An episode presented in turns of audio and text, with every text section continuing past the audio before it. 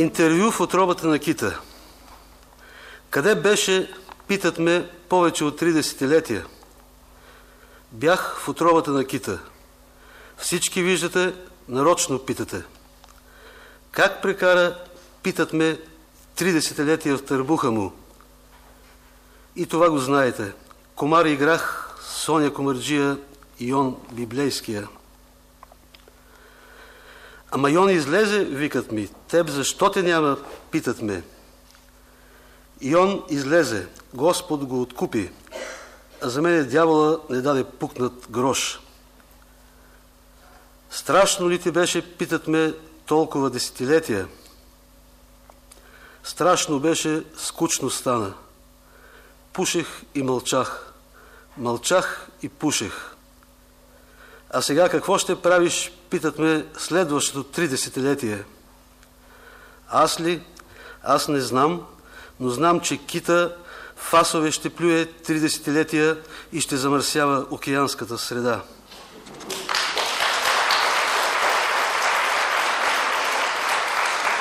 Слушате подкаста на Изотопия. Това издание започна с стихотворението на Константин Павлов «Интервю в отробата на кита», прочетено от самия автор. Един от най-талантливите български поети и киносценаристи дълго време е забранен от някогашната власт.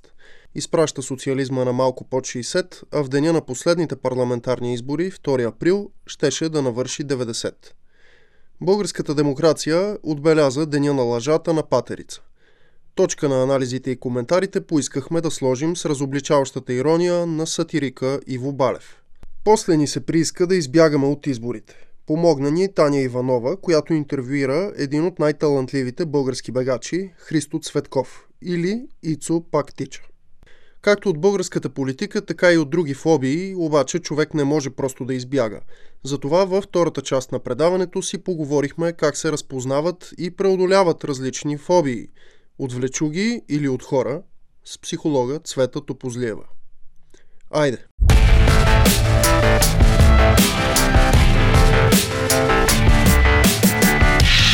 Изотопия. Автономия за слушане.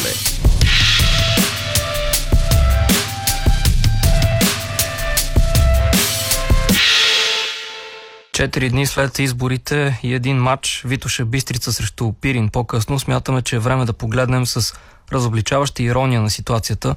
Политическите анализи и интервюта със сигурност са най-честото съдържание, което медиите са ви предложили тези дни, но последната дума я имат вечерните предавания и тя винаги е запомняща се, надяваме се. В студиото на Изотопия сега е сатирикът Иво Балев, автор на рубриката «Новини с добавена стойност», предаването «Политически некоректно» по БНР, познати от страниците на Сега и Прас Прес. Добър вечер. Добър вечер във всяко едно отношение на читателите и слушателите, разбира се. Иво, кажи ми, да започнем с твоя поглед над предизборната кампания. Имаше ярки, запомнящи се моменти. Можеш ли да откориш някакви неща? Ами, ярко е, че хората и избирателите и избираемите изглежда страшно се умориха и изобщо не им се занимаваше ни с кампания, ни с нищо. Един Бойко Борисов изнесе цялата кампания на гърба си и за своята партия, и за чуждите, и за избирателите. За всички един Бойко Борисов беше най-активен. Той се караше, той милваше, той правеше всичко. Сега ще води и той преговорите, лично. Той лично, защото не може да вземе Емили Тротинетката и Чеченеца, че ги задържаха. Иначе и те щяха да участват. За съжаление обаче танцът няма да намери, ефектният танц на един от кандидат-депутатите няма да намери място в новия парламент. Вие говорите за кандидат-депутата от ДПС, който направи един танц на Робокоп. Той, мога да кажа за него, че е единственият либерал в либералната партия ДПС, защото ДПС, може би много слушатели не знаят, тя се декларира като либерална партия, а всъщност има малко либерален вектор в нея.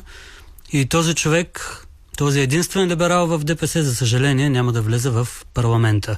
Но той парламента, може би, няма да се задържи дълго, така че за следващите тираж. Друг танц, ако подготви, може да е по-сполучливо.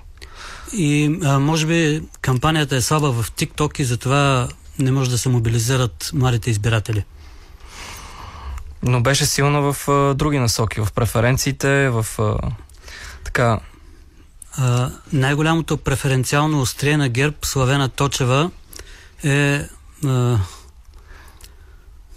страхотен кандидат, който се заслужава всяка една преференция.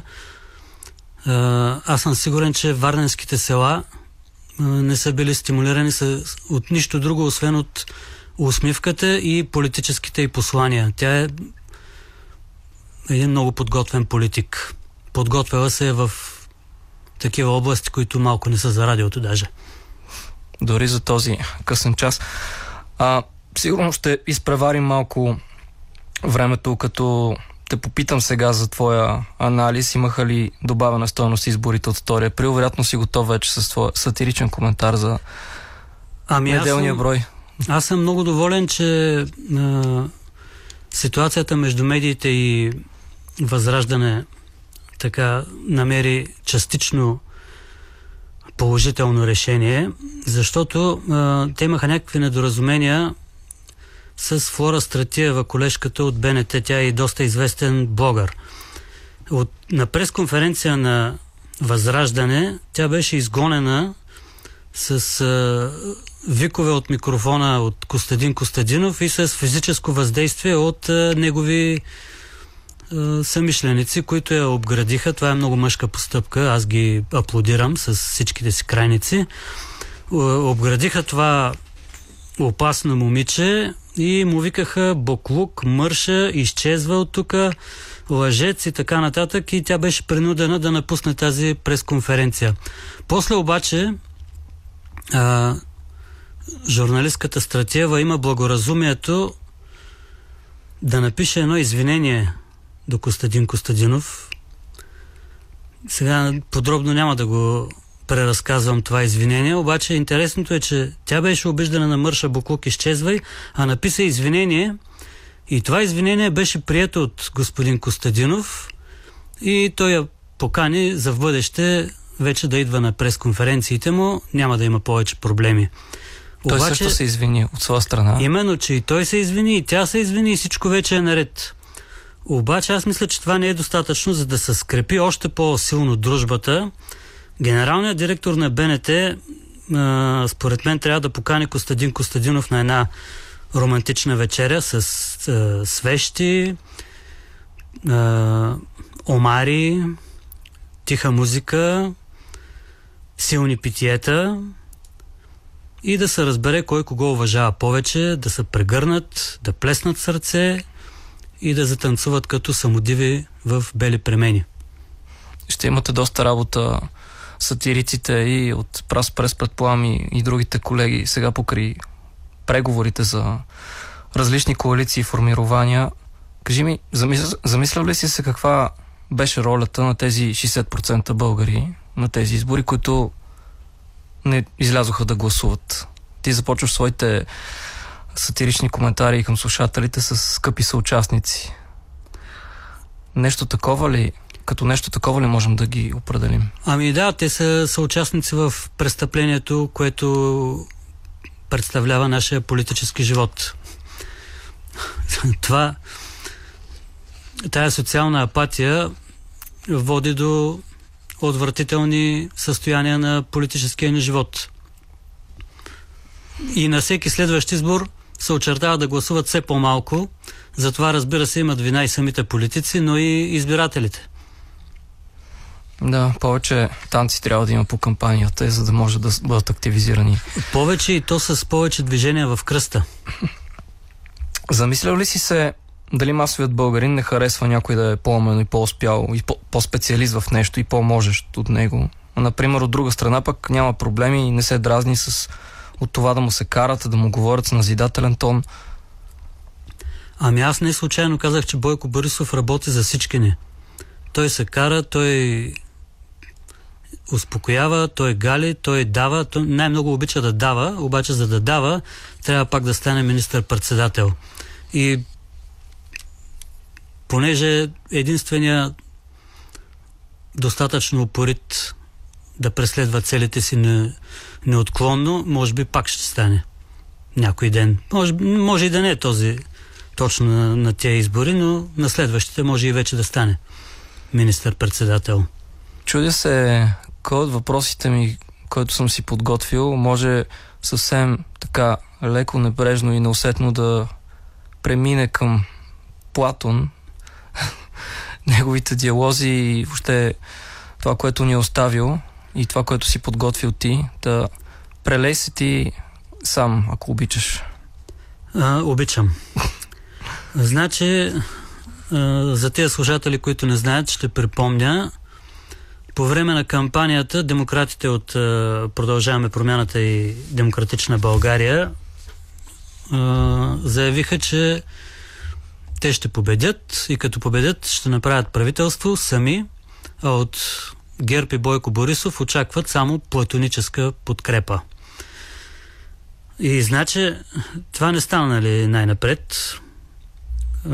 Те не победиха, победи Бойко Борисов и Герб, но въпрос е, когато очакваш такава платоническа подкрепа, кой е Платон, кой е Сократ в цялата история, защото платониците, те са сократическа школа. Тук трябва да навлезем малко по-дълбоко в философията.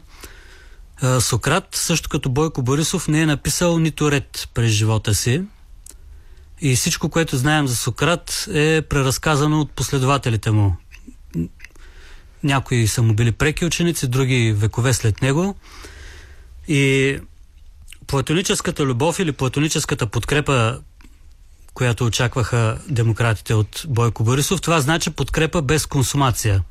Все едно, както някои си поръчват хостеси, те им правят компания, обаче после не ги консумират. Обаче в политиката такова нещо без консумация много трудно може да се постигне. Значи да се върна пак към Сократ. В един от диалозите на Платон се разказва как Сократ цяла нощ прегръщал някакво момче, прекрасно момче, страхотен младеж, обаче нищо повече. И оттам идва идеята за платоническата любов, която се е развила в наши дни до платоническа политическа подкрепа. Нещо като дървено желязо, което не знам защо имаха очаквания да се случи. Между другото, Платон е имал разни идеи политически за идеалната държава и така нататък, които всеки път, когато са го викали да се включи в политиката, е свършвал с ужасна катастрофа за самия него и едва ли не екзекуция. Човекът не е знал, че има други начини да разпуска и да така притъпява напрежението, например футболът, който се появява по-късно наши дни. И пиенето. За пиенето май е имало тогава. Със сигурност. Платон в неговите диалози това много така категорично го застъпва, че трябва да се пие съседи каква си мярка и примерно като изгубиш изборите, пък изобщо да страниш от тия занимания. Не и по време на кампания също така. Кажи ми, Иво, имал ли си проблеми заради свой сатиричен коментар? Ами, вие започнахте с Константин Павлов. Той в едно интервю споделя, че питат го, опитвали ли се да го купят. И той казва, ами, имах щастието да не се опитват да ме купят. Аз го имам същото това щастие. Никой не се опитвал да ме купи, защото и аз, като Константин Павлов в това интервю отговаря, аз не знам дали щях да имам силата да откажа. Аз също не знам, като не съм изпадал в такава ситуация, не знам дали бих отказал някой да ме купи. И освен, че не са се опитвали да ме купят, не са ме и заплашвали, никога никакви проблеми не съм имал с... И затова се очудвам, когато казват ти си смел, ти си направил чудеса от храброст, няма такова нещо. Никой никога нито ме е заплашвал, нито ме е цензурирал. Единствено ме е цензурирала Миряна Башева, когато ми беше пряк началник, голямата поетеса Миряна Башева. Във вестник Сега дълги години аз бях нейно протеже и тя ме е цензурирала по силата на естетическите си възгледи. И ти не си имал нищо против тази Аз имах много против, обаче, понеже тя имаше абсолютна интелектуална доминация върху мене, нямаше как да я възразя. И пънкът не е наделял и си се вслушал в критиката. Бях принуден. Липсва ли достатъчно остра политическа сатира у нас и въобще търпят ли политиците такава?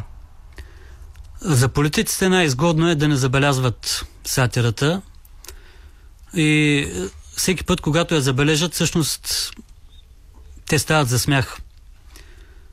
И дори когато сатирата е глупава, дори когато някой под формата на сатира прави простотии, също най-изгодно за политика е да не забележи простотията и да я отмине. Значи тук аз малко се отклоних, обаче Слави Трифонов и неговите сценаристи направиха една много глупава, според мен, песен за Лена Бориславова. Тя вместо да отмине това с презрение, се занимава да ги съди. Запорирала е сметките на Слави Трифонов. Това е абсолютно ненужно. Тя, според мен, греши. Прави жестока грешка с това, че изобщо се занимава и забелязва. А колкото до истинската сатира, пак е по-изгодно за политика да не я забележи и да отмине. Защото започнеш ли да опровергаеш сатира, просто бъркаш жанровете и самия ти ставаш карикатура. Това е чудесно, което правите с Прас Прес. Бил ни и Чавдар. Също на гости сме си говорили за карикатурите като начин на изразяване. Кажи там ми... са двама карикатуристи, да, Чавдар. Не, само Чавдар има двама и дори един писач има Чавдар. Както и да е. Ти говориш за Чавдар Николов. Да, именно. Кажи ми, умее ли обществото ни да се надсмива с финес над политиците по оригинален, интелигентен начин или по-скоро се разчита на някакъв такъв груп просташки хейт с нападки на лична основа? Каза за бъркане на жанровете. Ами да, аз много се стремя да разграничавам хейта от сатирата и фейка от сатирата. Как да правим ние разликата? За съжаление, това е въпрос на култура, това е въпрос на личностно развитие и аудиторията ние няма как да я възпитаваме. Тя трябва да се възпита в училище, в книгите, които е прочела. За да има тази асетивност да прави... За да прави разликата между хейт, обида, вентилатор с екскременти и от друга страна сатира. Изотопия. Миналия месец 28-годишният Христо Цветков постави нов национален рекорд в дисциплината 100 км бягане, като ги избяга за едва 6 часа и 53 минути. Така българският бегач оглави световната класация за най-добро време на тази дистанция. Христо е известен с рекордите, които поставя като любител, макар и съвсем професионално да се отнася към подготовката и участията си в състезания. А пък дни преди да постави най-новия си рекорд, стана и баща. С Христо Цветков разговаря Таня Иванова. Преди няколко дни поставихте нов национален рекорд на 100 км, като ги избягахте в Южния парк за 6 часа и 53 минути. А освен това, получихте едни 1000 точки. Ако може да обясните защо са толкова важни, които всъщност са били другата ви голяма цел в това състезание Спринг 360. Да. Когато търсех каква цел ще ме мотивира в трудните часове накрая да изтискам всичко от себе си, знаех, че мога да бягам под 7 часа, която е голямата бариера, и си търсих нещо малко по-бързо от това. Случайно забелязах, че в сравнителните таблици на Световната лекоатлетическа федерация постижение около 6 часа и 53 минути отговаря на 1000 точки. А тези точки какво представляват? В леката атлетика, понеже има най-различни дисциплини, статистически хората са открили начин да сравняват постиженията в две тотално различни дисциплини. Да кажем спринтово бягане и маратон. Тоест ние не можем да накараме Юсейн Болт да бяга маратон, за да видим колко е як на маратон. И за това има таблици, които определят някакъв резултат, на колко точки отговаря, като върховите постижения стигат до около 1300-400 точки. И съответно по този начин може да преценим спринта на Юсейн Болт дали чисто статистически е по-силен от маратона на Елиуд Кипчоге. И на мен ми направи впечатление, че в тези таблици има и ултрадисциплина 100 км. И забелязах, че 1000 точки са горе-долу около моментната ми цел и ми стана много приятна мотивация това, понеже 1000 точки, нали, някакви кръгли точки все пак, вече наближават високите спортни постижения. И това беше просто така шегувито една от причините да бягам толкова бързо. Сега аз като се поразрових, установих, че тези 1000 точки отговарят на все едно, ако бягате маратон шосеен, да, ще го избягате за 2 часа и 20 минути. Погледнах резултатите на Софийския маратон, и там сегашния рекорд е 2 часа и 13 минути на мароканец, а пък най-доброто българско постижение е 2 часа и 27-8 минути. Да. Тоест, да, ако участвате в Софийския маратон, вероятно ще... Няма да успея да бягам 2 часа и 20 минути. Маратон бих бягал може би някъде между 2 и 27, 2 и 30. В този случай, нали, има изместване, понеже ултрамаратоните представляват пред бегачите много повече трудности. Самия факт, че трябва да преодолееш много други проблеми, като проблеми с храненето и хидратирането, разпределението на усилията, правят постижението малко по-сигурно. Тоест, то може да е трудно колкото 2 часа и 20 минути маратон, въпреки че аз физически не мога да избягам 2 часа и 20 минути, аз съм малко по-бавен на маратон, но заради тези допълнителни фактори, общата трудност се определя на толкова. В публикацията си във Фейсбук след спринга написахте, че сте разбрали, че получавате тези 1000 точки в последните 2 километра. Какво се случи? Предварително плана ми беше да бягам около този резултат, просто в средата на състезанието се чувствах по-свеж отколкото трябва. Реших, че всъщност съм по-подготвен и ускорих леко, за да се опитам да бягам по 6 часа и 50 минути.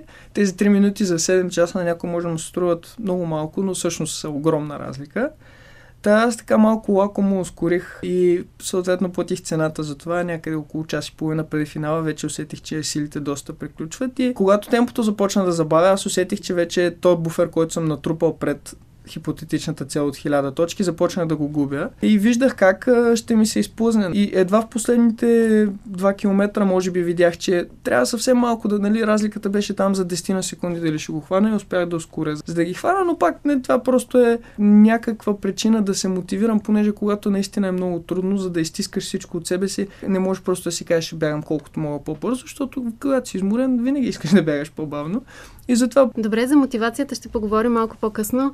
А сега да питам Вихрен Иванов, който също участваше в спринга и като помощник, и като състезател.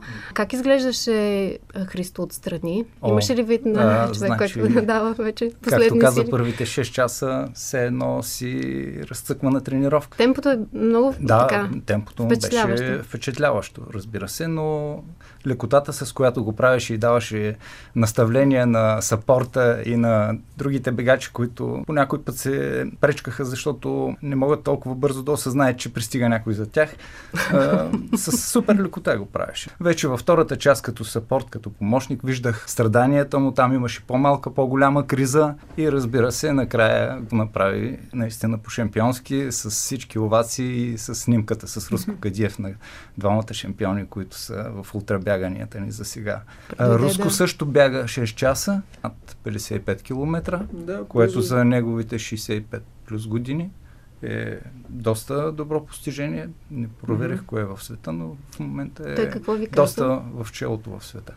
Той е много мил и винаги, когато участва на състезание, където само идва след това да ме поздрави и си говорим, понеже той е единственият човек в България, който се опитвал да се занимава с ултрамаратони на нивото, на което аз се опитвам. Той е един от малкото хора, които се е опитал да прескочи любителското ниво в този така иначе непопулярен, особено тогава спорт. И заради това изпитваме някаква странна близост с него, въпреки че ни делят 50 години, може би. Просто винаги като се видим, той супер много ме подкрепя и на Витоша, където години наред ми споделял, че целта му е да бяга под 8 часа и никога не е успял. И аз миналата година бягах и сега под 7 часа на 100 км, което пак му е било цел. Та имаме някаква такова много странно приятелство с него, много, много приятно. През цялото време, докато бягаше, нали, на тия години да бягаше 60 км, си е трудно само по себе си и винаги като го изпреварвах, ме окуражаваше и ми даваше съвети. Сега вие споменахте любителското бягане, вие сте все още в тази сфера, макар че подготовката ви по мои странични наблюдения, е абсолютно професионална, много систематична. Да кажа, че интервюто, от което отнема някакви минути, го отложихме с 2 седмици, за да мине състезанието. А защо в ултрабяганията рядко има спонсори? Ултрабяганията не са много популярни, въпреки че в България виждаме как хората все повече почват да участват и да търсят тези преживявания. На фона на масовото бягане те са капка в морето. И спонсорите не са толкова много, за да могат да огреят всички такива полуелитни състезатели като мен. Могат основно да спонсорират черешката на тортата, най-добрите в света, от които аз все още съм доста далеч. И е абсолютно невъзможно в момента да се издържам от това, затова и продължавам да работя странична работа и бягането все още ми е хобби, но да, опитвам се да го правя на все по-високо ниво, доколкото това е възможно за един любител.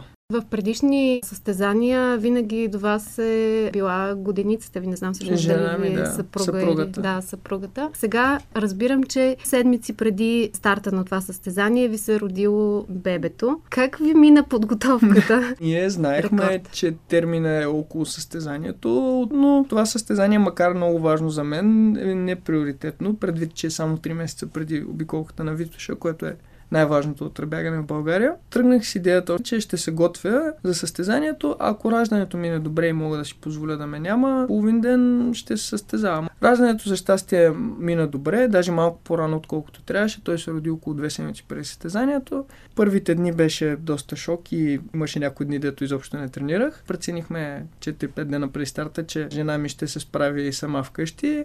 Естествено, това значи, че трябва да намеря някой друг, който да ми помага, което не е лесна задача. Не само теоретичната подготовка за това кога, какво би ми трябвало, понеже аз, когато съм бягал десетки километри, не мога да взема адекватно решение какво трябва да направя. Трябва човека, който ми помага да взима решенията вместо мен и те да са правилни, да мога да му се доверя. Отделно, че чисто на емоционално ниво трябва да е някой наистина близък. Успях да разчитам на един мой добър приятел, Дани Кубашлиев, с който тренираме, който замести името съпругата ми. А какво променихте в подготовката си, понеже разбрах, че сте експериментирали доста с хранителен режим, с тренировки? Ами, да, в тази подготовка най-много промених това, че тренирах по един път на ден, малко по-продължително, между 2 и 4 часа един път, докато преди тренирах 2 или 3 пъти на ден, да кажем по около час и половина до 2. Тоест сега общо като работен обем беше по-малка подготовка, все пак не е приоритетно състезание в началото на сезона, не мога да си позволя да се издухам, както казваме, да прекаля с натоварването. Исках постепенно да вляза в някаква добра форма, без това да ми коства много, за да мога същинския блок, следващия за Витоша, да го направя свеж, да започна. А и отделно да мога да прекарам повече време вкъщи с жена ми, която все пак, както всички жени в последните месеци на бременността, имаше нужда от помощ и от разсейване. Иначе тренировките с тежести и промяната в хранителния режим се започнаха от миналия сезон. Това е от следващата стъпка в това да се опитам да тренирам по целенасочено и професионално. Тази година просто надградих, продължих да следвам хранителен режим, продължих контролирано да сварям килограм преди състезанието. От тази гледна точка вече се чувствам малко по-опитен. Миналата година беше за първи сезон и така доста неща ги правих на проба грешка, което не е оптимално преди състезание да разбереш, че това не е било правилният подход. Сега вече с опита доста по-лесно се получават нещата. Вие много анализирате резултатите си, подготовката си, прави ми впечатление, нали, нещо, което по принцип професионалните треньори правят за своите състезатели. Кое ви е най-голямата мотивация да постигнете следващо ниво, нов рекорд, да се надскочите или да се докажете някъде? Кое най-силно така ви мотивира с това темпо да се готвите толкова години и сен рекорди? Ами, аз имам някакъв навик за хиперфиксация от малък. Винаги се обсебвам по нещо, искам да го правя по-добре и по-добре. И това са били доста нелепи неща, като аз съм се занимавал с циркови изкуства 7-8 години. Станах първият човек, който жонглираше с 9 топки в България. Занимавал съм се с спортна гимнастика и фриран. Цялото ми детство съм прекарал в бойни спортове. Винаги е имало някаква физическа активност, която съм искал да ставам по-добър и по-добър. И за мен бягането беше супер, понеже беше може би първият спорт, в който обективно мога да измеря дали съм по-добър, понеже то се оценява с време. Ако се занимаваш с тенис, аз се състезавах няколко години, там може да спечелиш турнир, но до някъде зависи от това срещу кой си играл. Докато в бягането, без значение кой е в конкуренцията, твоето време определя това как си се представя. И за мен този целият процес е много интересен. Аз гледам на себе си повече като на някой, който в бъдещето би бил треньор, отколкото състезател. Просто понеже няма на кой да тествам моите теории, си ги тествам върху себе си. Спомням си, че в едно предишно интервю бяхте споменали, че такава задача сте си поставили да избягате всички официални ултрадисциплини и да поставите рекорд национален във всяка една от тях. И сега вече сте рекордьор на 100 км, на 50 мили, на 100 мили, на 6 часа, на 12 часа и на Витоша 100. Едно сте рекорда все още. Неофициално най-важният рекорд. Макар, че да. Какво стана? Моята цел е да избягам всички ултрадисциплини силно, да си поставя личен рекорд за мен. Когато спра, да знам аз в най-добрата си форма можех това. Естествено е приятно, когато те са и национални рекорди, но за мен е по-важно като председател на Асоциацията на ултрамаратонците в България националните рекорди да са силни, отколкото да са мои. Защото за от обществено значение рекордите да са силни. Просто в момента ситуацията е такава, че аз общо взето трябва сам да си ги подготвям и да си ги чупя тези рекорди. Остават ми два, които искам да подобря. 50 км и 24 часа. Като до 50 км говорих с организаторите в Русе и те много харесаха идеята да направим такъв отделен старт с цел подобряване на националния рекорд, на който, ако всичко е наред, аз ще участвам. И всъщност те ще ми дадат тази възможност да бягам и за този рекорд. Той в момента е на Мирослав Спасов, 3 часа и 7 минути. Вие колко си поставяте като цел? Ами, то пак ще е неприоритетно състезание, така че не мога да си позволя вече само на 2 месеца от Витоша 100 да бягам на максимум, но мисля, че около 3,5-3,6 мога да бягам. Той ще го щупа с 2-3 минути. Той все пак е доста силен рекорд. Все пак, ако подобря рекорда и го направя малко по-силен, това ще е постижение и за мен, и за състезанието, понеже пък в първо издание на състезанието да има национален рекорд е значимо, говори за организацията. Споменахте Витоша 100 миналата година, когато поставихте рекорда. Станахте първият човек, който измина трасето за по-малко от 8 часа, нещо, което години наред топ бегачи си поставяха за цел. И тогава след финала, така малко разочарован, казахте, че вие за 7,45, че сте искали поне 7,40, нещо такова ми се върти, нали, че споменахте. Тази година какво сега? Аз на всички казвам, че ако има някоя година, в която се чудя дали ще щупа миналогодишния рекорд, не съм си свършил работата като състезател. Проблема на Витоша е, че планинско трасе, което много зависи от условията. Има локални години, които разликата е 10 минути. За мен 10 минути са една година подготовка. Но да, миналата година трасето беше малко кално. Аз бях готов за малко под 7,40. Сега определено съм чувствително по-подготвен и мисля, че под 7,30 е доста реалистично. Може би 7,25, зависи как мине подготовката, но някъде в този диапазон. Аз преди много години си казах, че ще бягам Витоша, докато я избягам подготвен, раздам се на максимум и е сухо.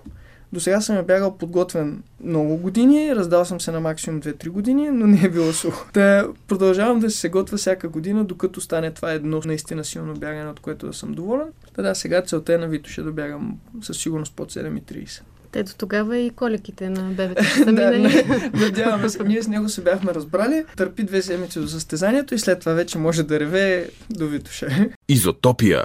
Територия на свободните и спонтанните. Какво е енохолофобия, глософобия и омфалофобия? Първото е, едва ли сте ги запомнили, но аз да ви кажа. Първото е страх от големи струпвания от хора. Второто е страх от публично говорене. А третото, внимание, изпитване на ужас от собствения ти пъп. Различни състояния и обекти на страха и притеснението се крият зад идващата от гръцки думи фобия, от фобос – страх. Страхът, който изпитваме при фобия е ирационален, неподкрепен от обективни фактори и действа върху човешката психика с завидно постоянство.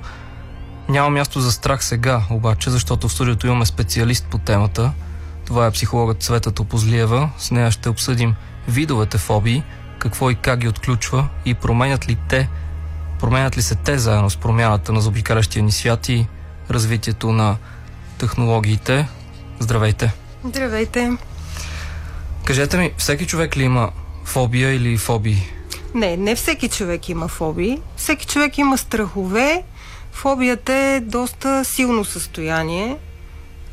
Тя също има има по-силен или по-малко силен страх, но фобията наистина е много такова паническо, ужасяващо състояние. И не всеки има такова. Вие се занимавате конкретно с фобии от над 6 години вече. Имате сериозна практика. Можем ли да очертаем най-разпространените фобии? Да. Най-разпространените фобии са... най-разпространената за мен е страха от смъртта. Тя е в основата на много психични разстройства. Страха от смъртта, от болести, от болници. След това идват страховете от животни, като паяци, арахнофобия, страх от змии, офидиофобия, страх от мишки, също така от кучета, кинофобия, страх от височини, акрофобия, страх от отворени пространства и тълпи, агорафобия.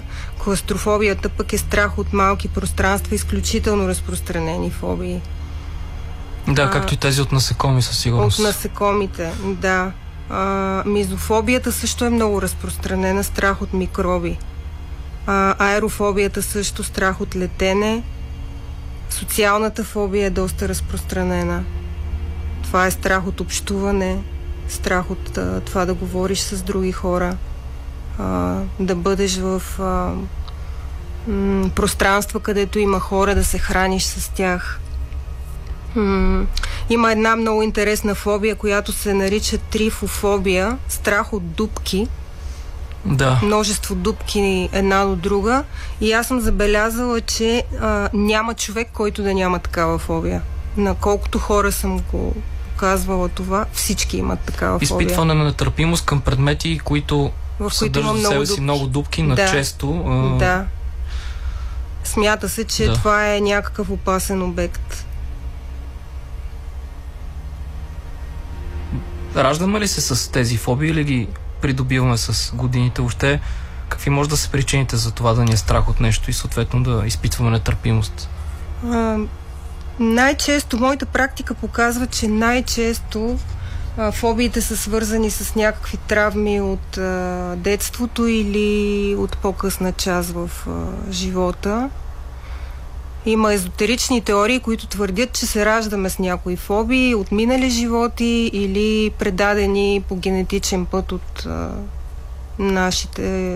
нашия род. Но това мисля, че не може да се докаже. А може ли, например, някакво травматично събитие в живота ни да отключи някакъв вид фобия? Да, травматично събитие със сигурност, ако например, преживеем нападение от куче, е много вероятно да развием фобия от кучета. А кога един страх и непоносимост започва да ни пречат в ежедневието? Къде е границата между това просто да не харесваме нещо и да го избягваме, от това да се превърне тази нетърпимост в болесно състояние? Това зависи доколко обекта на фобията всъщност участва в ежедневието ни. А ако, например, имаме фобия от змии, змиите не се разхождат по улицата и това много не нарушава качеството ни на живот. Но ако имаме фобия от това да се возим на метро, със сигурност това е нещо, което много нарушава качеството на живот и ни пречи. При вас какви хора с какви фобии най-често идват? Най-често са фобиите, които присъстват в тревожни състояния, като панически разстройства, хипохондрия, генерализирано тревожно разстройство, социална тревожност и обсесивно-компулсивно разстройство. Като най-честите за тези разстройства фобии са агорафобия, кластрофобия, страх от летене, страх от шофиране, страх от това да си в метрото, да си в мола. Това е една от модерните фобии. При хипохондрията са съответно страх от смъртта, страх от болести, рак, инсулт, инфаркт, болници, кръв, операция, игли. при социалната тревожност, страх от общуване, говорене пред хора, което е изключително честа фобия. Говоренето пред хора? Да, страх от отхвърляне, страх от излагане. И при обсесивно-компулсивното разстройство е страх от заразяване, пак от болести, страх от микроби, вируси, предполагам, бактерии. Че с COVID-пандемията тези фобии са се... Много, изключително много такива случаи имаш. Разпространили сериозно. Да. Значително по-рядко ме търсят хората за фобии от рода на страх от паразити, да речем, страх от змии, страх от птици. Това е по-рядкото. Повръщане. Редките варианти. Да, по-редки варианти. И това е така, според мен, защото по-редките варианти са всъщност фобии от обекти, които не присъстват в ежедневието. Биха могли да се появят, но не ги срещаме всеки ден. Да, и не е толкова наложително.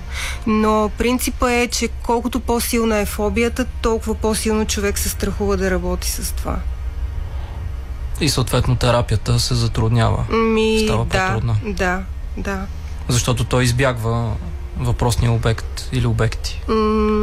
Мога да кажа, че има хора с социална фобия, които предпочитат да умрат, отколкото да излязат на сцена. И това го казвам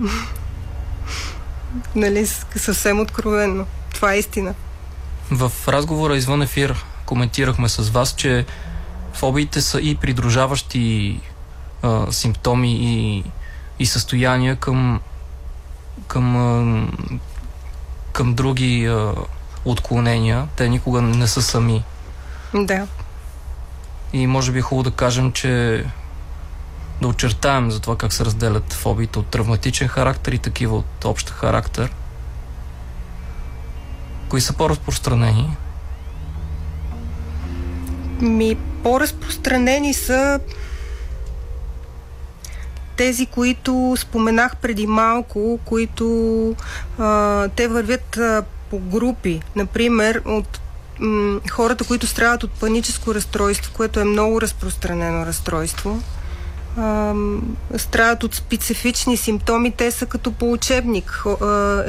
Идва един, втори, трети с едни и същи фобии на практика. Агорафобия, страх от летене, клаустрофобия, страх да се вози в метрото, да влиза в мола, да шофира, да бъде сам. Добре, успешна ли е терапията, която прилагате? Ще влезам малко по-късно в разговора в подробности точно за някои от вашите начини, по които лекувате. Например, човек, който страда от страх да лети. Терапията е доста успешна. При паническо разстройство и при генерализирано тревожно разстройство, малко по-трудна при хипохондрия. Но колкото по-силна е фобията, толкова по-трудна е справянето с този страх и излагането на обекта. Имала съм клиенти, които се отказват в хода на терапията от невъзможност да се изправят пред обекта на фобията. А колко трябва едно лечение? Да речем, ако трябва да го вкараме в някакви времеви рамки. Горе-долу 6 месеца на паническо разстройство, 1 година при генерализирано тревожно разстройство, 1 година при обсесивно-компулсивно разстройство. Социалната фобия може и повече от 1 година да е. А тези хора с социална фобия, те не изпитват ли нетърпимост да говорят и с психолог? Защото това пак е вид някакъв социален контакт. Трудно е, да. В началото е трудно, след това се развива връзка на доверие. Как успявате да намерите път към тях? С разбиране, подкрепа, емпатия се развива връзка на доверие и такива хора често влизат в кабинета и не могат да ме погледнат в очите. Гледат в пода 2-3 сесии, може и повече. В един момент се случва зрителния контакт, случва се доверието. По-често сами ли идват или техни близки ги търсят? Да, по-често идват сами. Тоест осъзнават, че имат проблем. Да. Може ли да ми кажете, има ли фобии, които са неизлечими? Да, има такива. Когато фобията е в крайна степен и клиента се страхува да се изправи срещу страха и срещу обекта на фобията, това става неизлечимо. Имах клиентка, която имаше фобия от... Тя имаше глисти, беше получила глисти, а имаше фобия от паразити. И тя искаше буквално да разкъса тялото си, толкова беше тревожна. Страхът ти се е сбъднал. Страхът ти се е сбъднал, да. И тя не можа да изтържи терапията, защото терапията за десензитизация всъщност е сблъскване с обекта на страха. И тя след 2 сесии се отказа. И това прави невъзможно излекуването на фобията. А възможно ли е някакви фобии, които сме придобили при травма в детските си години, също да има такъв характер, да не можем да се върнем толкова назад и да ги преодолеем днес? Ами, обикновено можем да се върнем назад с техники като регресивна терапия и можем да отработим детската травма, която е предизвикала фобията. Какви са най-често тези травми от детството, например? Насилие? Насилие, травми от насилие, травми от отхвърляне, травми от изоставяне. Травмата от изоставяне активира фобия от смърт. Да изчезнеш, да те няма. Да. Казах ти нещо друго интересно, докато звучеше тази песен, че всъщност, използвайки регресивните методи в началото на лечението, за една фобия, която лекувате, излизат в миналото други неща, други травми. Да, на пръв поглед нищо общо между двете. Например, фобия от змии. Имаше една моя клиентка. Когато направихме регресия, открихме, че всъщност това е фобията от студенината на майка ѝ. Съвсем метафорично се пренесла тази фобия. Да, страх от отхвърляне. Майката е била много студена и фобията от змии. Тази същата клиентка твърдеше, че вижда змии навсякъде. Какво се случи с нея? Преодоля ли този страх? Намаля доста. Не бих казала, че напълно изчезна, но тя стигна до етап, в който каза, че вече спокойно може да гледа змии по телевизията, може да ги гледа в аквариума и това не я притеснява и е достатъчно. Нали, не е нужно да се сприятелява до толкова с змията, че да я взима в ръцете си или да я обича. Да.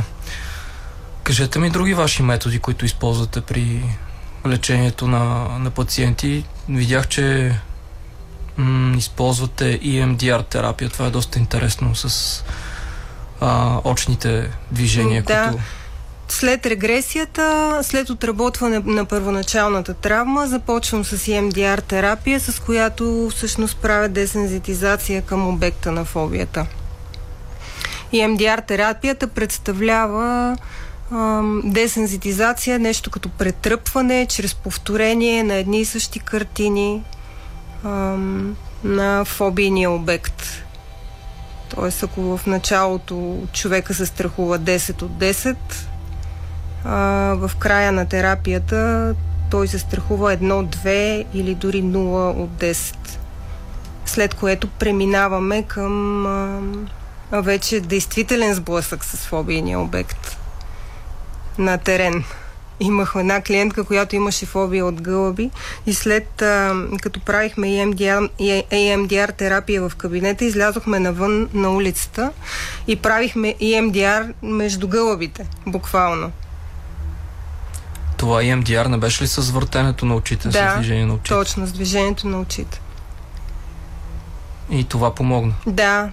Лека по лека, всъщност тя започна да се движи спокойно сред гълъбите и да се разхожда в парка, да сяда, да пие кафе навън, което преди беше невъзможно.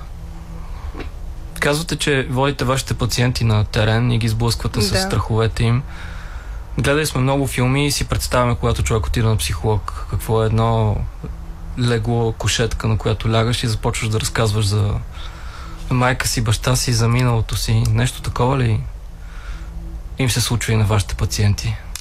Ами... как ги предразполагате въобще да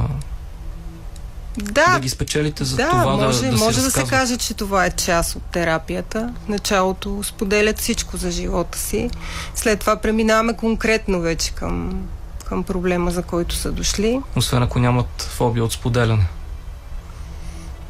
Ами, такива хора трудно биха дошли доброволно в кабинета на психотерапевт.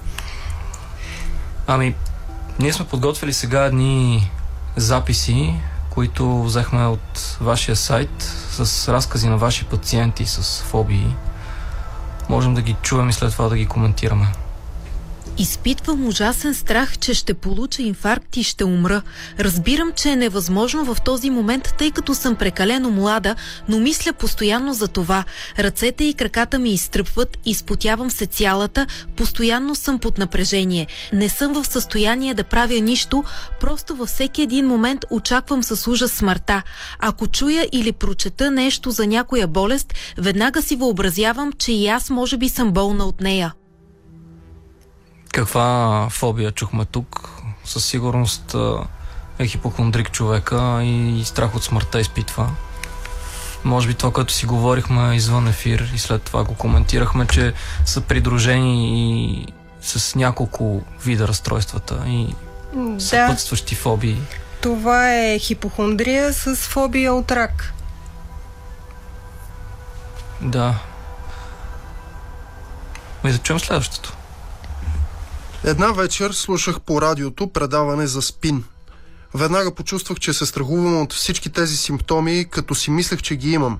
Изведнъж се почувствах зле и вече бях сигурен, че съм болен от спин. Направих си изследване, което беше отрицателно. 2-3 дни бях спокоен, но после отидох отново да се изследвам за по-сигурно. След като и втория резултат излезе отрицателен, реших да пусна трети, защото реших, че все пак може да е станала някаква грешка или да са изследвали нечия друга кръв. Странно е, но въпреки отрицателните резултати съм убеден, че имам спин. Замислили ли сте се в работата си прекалената яркост на живота ли ни тласка към тези страхове? Бих казала, че уязвимостта ни тласка към тези страхове. А какво ни прави уязвими тогава? Уязвимостта е много свързана с начина, по който сме израснали. Тоест семейството, средата, училище... Да. Най-вече семейството и средата.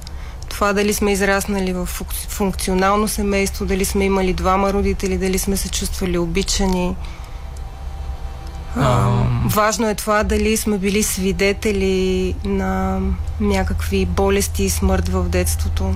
Това е много решаващо при хипохондрия и генерализирано тревожно разстройство. Обикновено има случаи в семейството на тежки заболявания. Питам ви, защото този разказ на ваш пациент, който чухме, става въпрос за спин, за болест, която, да кажем, се говореше за нея преди години. Сега не се говори чак толкова за нея и най-вероятно човекът от съобщения в медиите, от информация прочетена тук и там и приятели, е стигнал до този страх и той му се отключил. Фобията от спин е много разпространена при хомосексуални хора. Че ще се разболят? Да. Вие работили ли сте с такива? Да, работя с такива. Работила съм и продължавам да работя. Този специално случай, който чухме, има елементи на обсесивно-компулсивно разстройство. Помогнахте ли му? Да. Вече не се страхува? Не бих казала, че напълно нула не се страхува, но управлява страховете си. Нали, тук при такива случаи включваме и когнитивно-поведенческа терапия за работа с натрапливите мисли. Да чуем още един, всъщност последния. Една вечер се прибирах сама по безлюдна улица и внезапно ми прилуша. Следващите дни, прибирайки се по същия път, се появиха подобни симптоми – главоболие, замайване и спотяване. Обадих се вкъщи да дойде някой да ме прибере.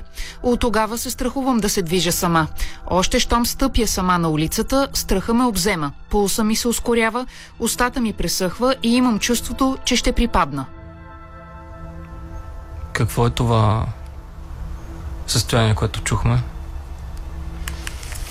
Това е много характерно състояние за паническо разстройство и за генерализирано тревожно разстройство. Когато на човек веднъж му е прилушало, от тук натам той очаква, че всеки път ще се случва по този начин. Така се развива агорафобия. Т.е. страх от това да си навън, страх от това да си сам също така, защото това нещо може да се повтори и да се стигне до някакви по-сериозни последствия. Вече тук страха е от припадъци, от инфаркт, от полудяване включително. Ето в този случай какви методи използвахте? Отново регресия, за да се върнете назад в... Тук използвам EMDR терапия. Връщане към първоначалната ситуация, в която това се е случило. Отработване на тази ситуация, така че тя да излезе от нервната система на човека, да бъде отработена. След EMDR терапия всъщност този спомен става като всеки друг спомен в живота на човек. Когато си спомни за него, не е емоционално натоварен по никакъв начин. Да. След това работя с страха от бъдещото такова преживяване. Нали, това отново да се случи. И тогава вече лека по лека човека трябва да започне да излиза с малки крачки и да започне да преодолява това избягващо поведение. Кажете, откъде се появи у вас този професионален интерес към фобиите? Нямам някакъв специален интерес към фобиите. Просто се оказа, че повечето състояния, с които работя, съдържат в симптоматиката множество фобии. И така се оказах специалист по фобии. Просто защото ви се налага да лекувате такива? Да. Сега, малко личен въпрос. Имали ли сте вие лично? Не, имали ли сте? Имате ли фобия? Имам, да. Имам фобия от влечуги. Животни без крака? Да. Черви? Черви, гъсеници, змии. Гъсениците има, май. Но са много невидими. Не ги виждам и затова ме притесняват. Добре, работили ли сте в тази посока да преодолеете този страх? Всъщност не. Страха ми е доста силен. Имам от много силните фобии. Не съм събрала смело, за да работя с тази фобия, но това е така, може би, защото тя не нарушава качеството ми на живот. Това, с което най-често се налага да се справям, са дъждовните черви. След дъжд, горе-долу съм се справила с тях, но с другото, както казах, не съм събрала смелост. Не ходите в зоологическата градина, в природонаучния музей? Не. Или ако ходя, избягвам тези секцията места с лечугите, да. А какво наблюдавате? Повече деца или повече възрастни се обръщат към вас за помощ? Аз работя с възрастни. И деца се обръщат, но не съм специалист, не съм детски психолог. Нещо, което споделихте в разговор извън ефир, че повече жени търсят помощ при вас. Да. 2/3 са жени, 1/3 мъже. Имате ли обяснение за това? Смятам, че жените са по-отворени към психологията. Мъжете са някак по-аналитични, с по-ригидно съзнание.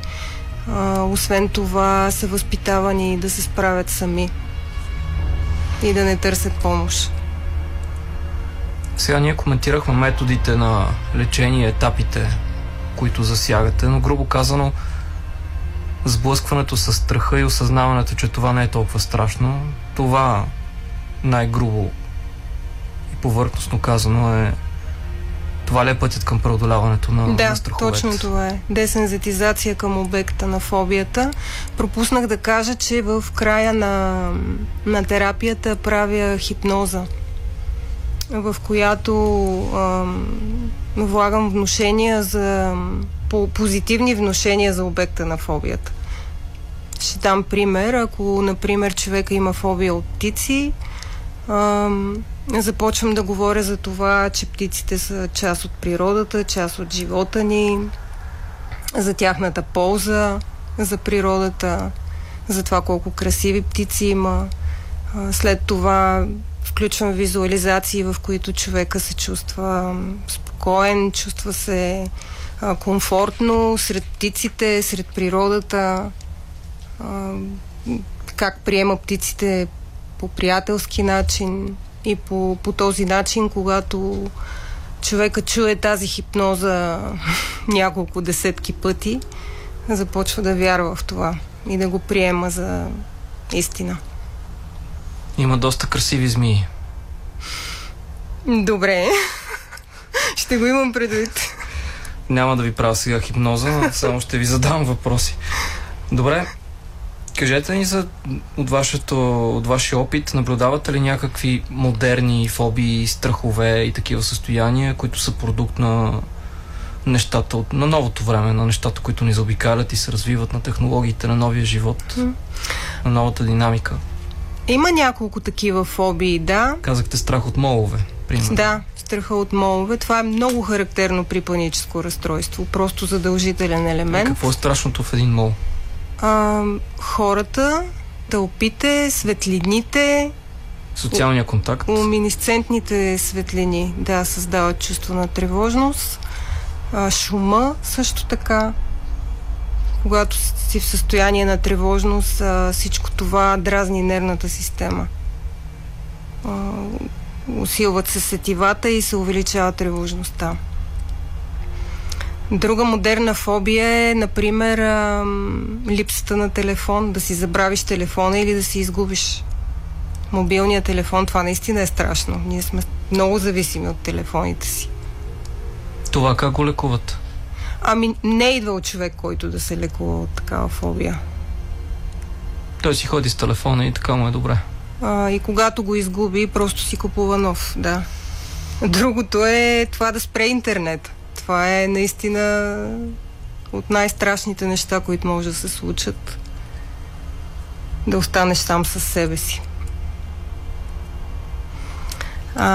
Или да ти спрат профил във Фейсбук. Да. Фобията от COVID също е модерна фобия и тя беше актуална. Може би е демоте вече. Ами все още има хора, колкото и да е странно, все още има хора, които ходят с маски, които се страхуват от COVID. Това с маските може да е друга причината. И това не идват хора при мен, които идват с маски. Наистина все по-рядко и по-рядко, но това са вече наистина крайните хипохондрици. И друга една фобия има, която напоследък се говори за нея. Това е фобията от връзки и обвързване и брак. Това е интересно. Да. Това става все по-разпространено. Това може би е на база опита, който човек трупа и вижда около себе си. На разводи, разбити връзки и страх от отхвърляне. Да. Страх от провал, по-скоро. Да, страх от носене на отговорност също така. Страх от загуба на свобода. И това мисля, че почти всеки го има. При някои хора обаче на много високо ниво този страх и пречи до много късни години да има връзка, да се свърже с някой. Работя ли сте с такива хора? Да, постоянно работя с такива хора. И успяват ли да преодолеят? Не всички. Хобби? По правило не всички хора успяват да се справят с проблемите си. При над 50% от хората има сериозен прогрес, при 80% има прогрес и при 20% няма прогрес. Вие сте свикнали с тази мисъл и... Това показва статистиката. Да, извън фобиите знаем, че се занимавате с групови терапии. Имате такава група за социална тревожност. За социална тревожност. Кажете ни повече за това. Хората в групата са с сходни проблеми. При социалната тревожност в основата на проблема винаги стои страх от отхвърляне от ранно детство и чувство на срам от собствената личност. Усещането, че си нещо по-малко от другите. Всъщност в тази група работим за изграждане на самочувствие. В групата хората се подкрепят взаимно, учат се да се свързват, защото при социална тревожност на хората им е трудно да се свържат с другите. Изпитват недоверие към тях, изпитват страх ги да се приближат към другия човек. Това се преодолява в груповата терапия. Това се преодолява в груповата терапия, да. Там се учат хората какво значи да се свържеш с другия, какво значи да се довериш. Да комуникираш. Да, какво значи да бъдеш приет, защото тези хора понякога никога не са се чувствали приети в живота си. И когато в групата се почувстваш по този начин, започваш лека по лека да осъзнаваш, че можеш да получиш всичко това и навън. И че всъщност не всички хора ще те отхвърлят, не всички хора ще се отнесат зле с теб и лека по лека хората започват да се социализират. Вашата работа е да слушате и да се занимавате и да помагате на хората с техните психологически проблеми и страхове. Не ви ли натоварва страшно много това? Всъщност не. Аз много обичам работата си. Не просто не ме натоварва, се чувствам благодарна всеки един ден за това, че мога да играя тази роля за някой. Ролята да му помогнете. Ролята да го подкрепя и да му помогна по някакъв начин. Имате ли си изградени ваши механизми да не носите проблемите в къщи, да се откъсвате, да изключвате просто работните процеси от ежедневието си? Моят основен механизъм всъщност е да се съсредоточа върху проблема на човека и това как да му помогна, а не това да се преживявам с него. Защото всъщност ако тръгна да се преживявам с него, кой ще реши проблема?